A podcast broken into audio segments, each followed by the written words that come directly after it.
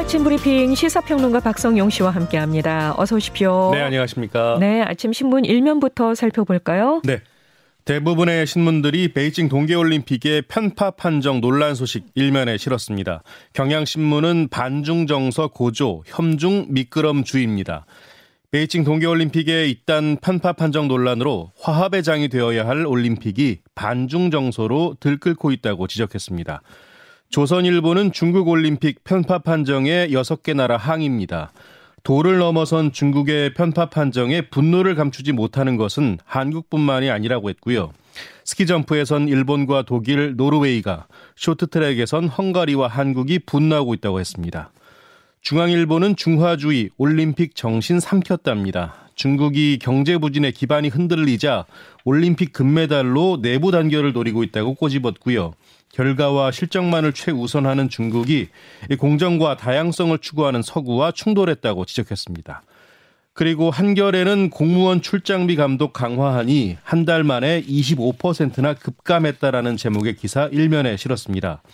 지난해 9월 부정수급 보도 뒤에 지자체들이 감사에 들어갔고 이후 서울 25개 자치구의 출장비가 모두 감소했다는 내용입니다. 네. 일면의 다른 기사들도 살펴보죠. 네. 중앙일보는 확진 격리자도 한 표 행사, 대선 날 오후 6시에서 9시 투표 추진입니다. 코로나19 확진자와 격리자의 대선 투표와 관련해서 국회가 오늘 공직선거법 개정안을 논의할 예정이라고 했습니다. 경향신문은 채석장 토사 붕괴 우려 안전망 부실, 3표 산업 사고 전 위험 예고 있었다입니다. 이 채석장 토사 붕괴 매몰 사고로 노동자 3명이 숨진 이 삼표 산업 양주 사업소가 중대재해가 발생하기 전 이미 토사 붕괴 우려와 안전 관련 교육 미흡 등 여러 지적을 받았던 것으로 확인됐다고 보도했습니다.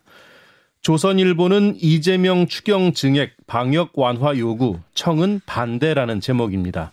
민주당과 이재명 대통령 후보가 추경 증액과 방역 제한 완화를 요구했지만 청와대와 정부는 공개적으로 반대 입장을 나타냈다고 했는데요. 대선을 한 달여 앞둔 시점에서 당정, 당청 이견이 나오는 모습이라고 주장했습니다. 한겨레는 서울 아파트 전셋값 2년여 만에 줄줄이 내림세라는 제목인데요. 주간 기준으로 해서 2년 8개월 만에 하락 전환했다고 했고요. 부동산 업계에선 전월세 시장이 이 봄 이사철을 앞두고 안정을 찾을지 예의주시하고 있다는 내용 담았습니다. 네. 자, 코로나 상황 좀 살펴보죠. 걱정이 큽니다. 네. 예, 신규 확진자가 급격하게 늘면서 오늘 확진자는 어, 처음으로 4만 명대를 넘어설 것이 확실하고 예. 이 5만 명 안팎까지 이룰 수도 있다. 이런 예상이 나오고 있어요. 그렇습니다. 어, 우선 어젯밤 9시까지 처음으로 4만 명이 넘는 확진자가 나왔습니다. 그제 같은 시간보다 9천 명 넘게 늘었고요. 일주일 전 같은 시간대에 비해서는 2.6배나 많은 수준입니다. 이에 따라 오늘 0시 기준으로는 5만 명에 근접할 가능성이 큰데요. 네. 어, 이달 말에 신규 확진자가 많게는 17만 명 수준에 달할 수 있다는 방역 당국의 전망이 현실화되는 분위기입니다. 이런 가운데 코로나 진단 진료를 하는 동네 병의원이죠. 호흡기 진료 지정 의료기관을 포털 사이트에서도 검색해 볼 수 있게 됐습니다. 네. 어, 지난주에 지정병원을 알 수 없어서 혼란이 일기도 했었는데요. 이제 해당 정보는 매일 업데이트가 되고요. 국민 누구나 공공 데이터 포털을 통해서도 이용할 수 있습니다. 호흡기 진료 지정 의료기관 이렇게 검색해 보면 되겠네요. 예, 그렇습니다. 예. 오늘부터 방역 체제 전환이 됩니다. 확진자의 격리 기준이 완화된다고요? 네. 오미크론 변이 확산에 따른 방역 체제 전환이라고 보시면 되겠는데요. 오늘부터 코로나19에 감염됐을 때 격리 기간은 검체 채취일로부터 7일입니다. 증상이나 백신 접종력에 관계없이 똑같이 적용되고요. 어, 또 확진자와 접촉했다고 하더라도 예방접종을 마치지 않은 동거인 그리고 감염 취약시설의 밀접 접촉자만 자가격리를 하게 되는데요. 확진자를 통해 격리 통보를 받고 확진자와 마찬가지로 일주일간 격리하다 해제 전 PCR 검사에서 음성이 나오면 격리에서 풀려납니다. 네. 이 변경된 확진자와 접촉자 관리 기준은 기존 대상자에게도 소급 적용이 되고요. 이런 가운데 방역 당국이 소아와 임신부에 대한 관리 체계를 언급했는데요. 재택치료 집중관리군에 포함되진 않지만 소아에 대해서는 따로 모니터링 체계를 갖추고 있고 임신부 확진자도 임신 상황에서 발생할 수 있는 여러 증상에 별도로 대비하고 있다고 밝혔습니다. 그런데 정부가 또 백신 4차 접종 가능성을 언급했죠. 네, 맞습니다.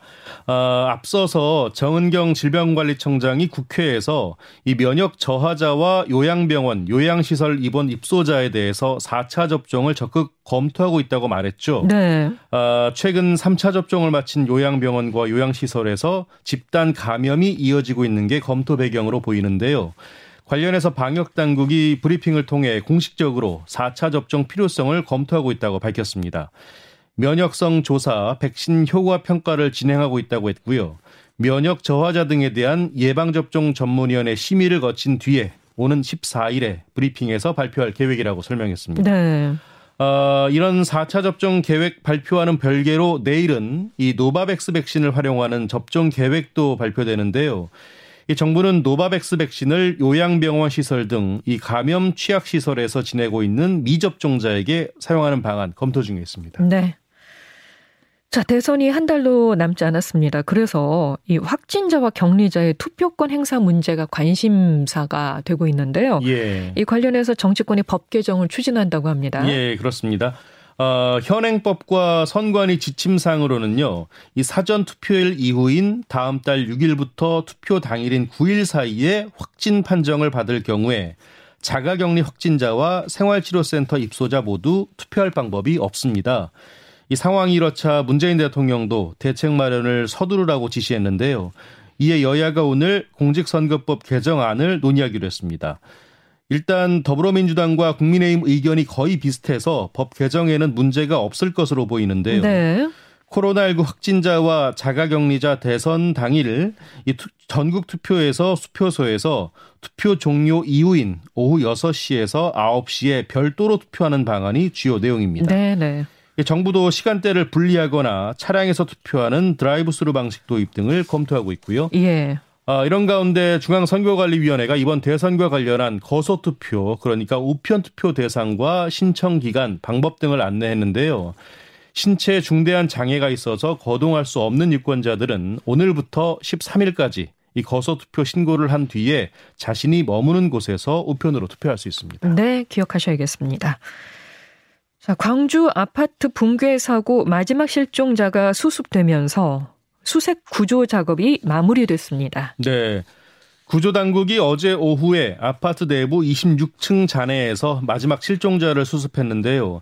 다른 피해자 5명과 마찬가지로 현장에서 숨을 거둔 것으로 판단했습니다. 네. 어, 이렇게 마지막 실종자까지 수습이 되면서 화정 아이파크 붕괴 사고 구조와 수색은 발생 28일 만에 종료가 됐습니다. 한편 피해자 가족들은 아파트 시공사인 현대산업개발의 사과와 보상이 이루어질 때까지 장례 절차에 들어가지 않기로 했고요. 어, 마지막 매몰자가 수습되면서 검경과 노동부 등으로 꾸려진 합동수사본부는 이 사고 원인 규명과 관련자 처벌 등에 나설 것으로 보입니다. 특히 이번 화정동 아이파크 붕괴 사고는 시공사인 현대산업개발에 대한 처벌 여부가 더욱 주목을 받고 있는데요. 네네. 어, 아시다시피 현대산업개발은 지난해 6월이었죠. 17명의 사상자가 발생한 동구 재개발 구역 철거 건물 붕괴 사고인 학동 참사의 시공사이기도 합니다. 그렇습니다. 예, 수사본부는 현재까지 현대산업개발 관계자 6명, 하청업체 관계자 2명, 감리 3명 등 모두 11명을 업무상 과실치사상 건설산업기본법, 건축법 위반 혐의로 각각 형사 입건해서 이 사고 원인 규명에 대한 수사를 벌이고 있습니다. 네. 이 작년보다는 줄어들기도 했고 다른 소식들에 가려서 잘 들리지 않았던 면도 있는데 이 고병원성 조류 인플루엔자가 올 예. 겨울에도 간간히 발생하고 있습니다. 예, 그렇습니다. 어, 이번에 경기 평택에서도 이 고병원성 조류 인플루엔자 AI라고 하죠. 예. 확진됐다고요? 예. 아, 이게 확산세가 좀처럼 꺾이지 않는 분위기예요. 예. 어, 이런 가운데 이 평택 산란계 농장과 전북 정읍 육계 농장에서 고병원성 조류 인플루엔자가 확진이 됐습니다. 평택 농장에서는 산란계 11만 7천 마리, 정읍 농장에서는 육계 5만 1천 마리를 각각 사육하고 있는데요. 지난해 가을 이후 가금 농장에서 고병원성 조류 인플루엔자가 확진된 것은 이번이 36번째와 37번째입니다. 네. 방역 당국은 의심 사례가 확인된 즉시부터 농장에 대한 출입 통제와 예방적 살처분 또 역학조사 조치를 벌이고 있는데요. 이에 대해서 방역 관리를 한층 강화하는 차원에서 오늘 13일까지 전국 가금 농장에 대한 집중 소독을 실시하기로 했습니다. 네. 한편 의심 사례가 발생한 충북 진천 종오리 농장과 충남 예산 매추리 농장에 대해서는 현재 정밀 검사가 진행 중에 있습니다. 네, 뭐 집중 소독도 그렇고 지금 방역이 굉장히 열심히 하고 있는데 예. 확산되지 않아야 되겠습니다. 그렇습니다. 자, 올해부터 인구가 감소하는 지자체에 대해서 지방 소멸 대응 기금이 지원된다고 해요. 예. 어, 지자체가 사라질 수도 있다는 우려 때문인 거죠. 네, 그렇습니다. 어, 지방 소멸 대응 기금은 올해부터 10년간 매년 정부 출연금 1조 원을 재원으로 해서 지원되는데요. 도입 첫 해인 올해는 7,500억 원 규모입니다. 정부가 오늘 지원 기준을 담은 재정안을 고시하는데요. 일단 지원 대상 기초 지자체는 107곳으로 확정이 됐습니다. 기금은 기초 지자체의 75%, 광역 지자체의 25% 이렇게 지원이 되는데요.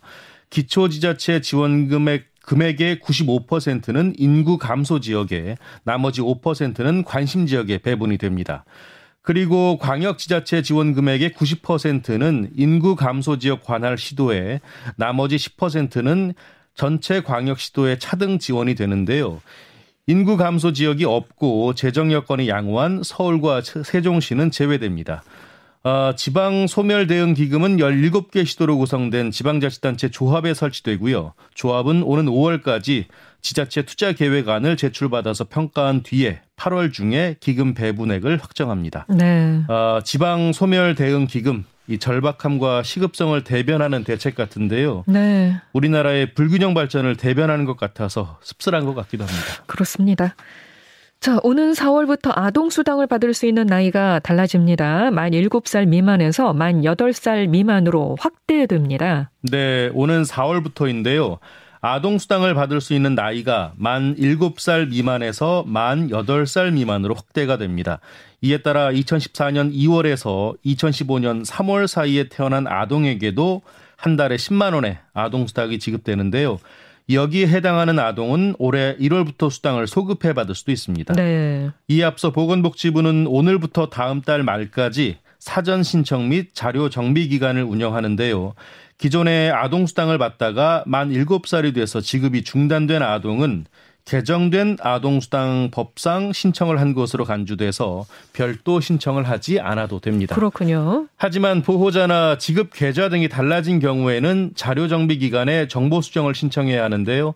아동의 주민등록법상 주소지 관할 읍면동 주민센터 담당자에게 연락하시면 되겠습니다.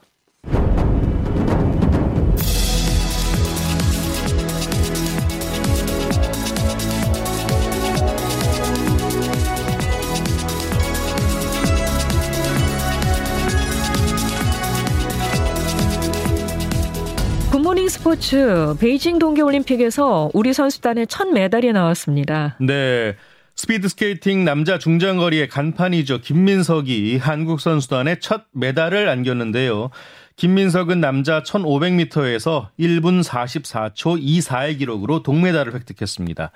이로써 김민석은 2018 평창 동계올림픽 남자 1500m 동메달에 이어서 두 개 대회 연속 입상에 성공했습니다. 네. 그리고 차준환이 한국 피겨스케이팅 남자 싱글 올림픽 도전 역사를 새로 썼는데요. 피겨스케이팅 남자 싱글 쇼트 프로그램에서 기술 점수와 예술 점수를 더해 총점 99.51점을 기록해서 전체 4위로 프리스케이팅 진출 티켓을 거머쥐었습니다. 네. 한국 남자 싱글 선수가 올림픽 쇼트 프로그램에서 5위 안에 든 건 이번이 처음입니다. 어, 실수 없이 정말 멋진 경기 펼쳐줬어요. 그렇습니다. 자, 반면에 베이징 동계올림픽에서 금메달을 노렸던 스노보드의 간판이죠. 배추보이 이상호 선수는 0.01초 차이로 정말 아깝게 8강에서 탈락했습니다. 한편 쇼트트랙 심판진의 중국 편파 판정 논란과 관련해서 우리 선수단은 어제 기자회견을 열어서 국제 스포츠 중재 재판소에 제소한다고 밝혔습니다. 네, 오늘 주목할 경기도 좀 소개를 해 주시죠. 네.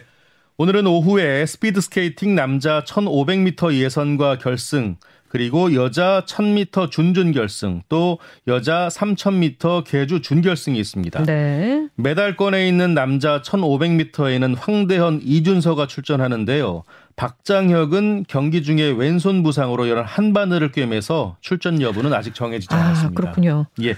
그리고 루지 경기가 있는데요. 남녀 더블 결승으로 박진용, 조정명 선수가 출전합니다. 앞서 오전에는 스노보드 경기가 남녀 하프파이프 예선으로 진행되는데요. 이채훈, 이나윤 선수가 나서고요. 알파인 스키에서는 여자 회전에 강영서, 김소희 선수가 출전합니다. 오늘도 우리 선수들의 선전 기대해 보겠습니다. 네. 지금까지 시사평론가 박성용 씨 고맙습니다. 고맙습니다.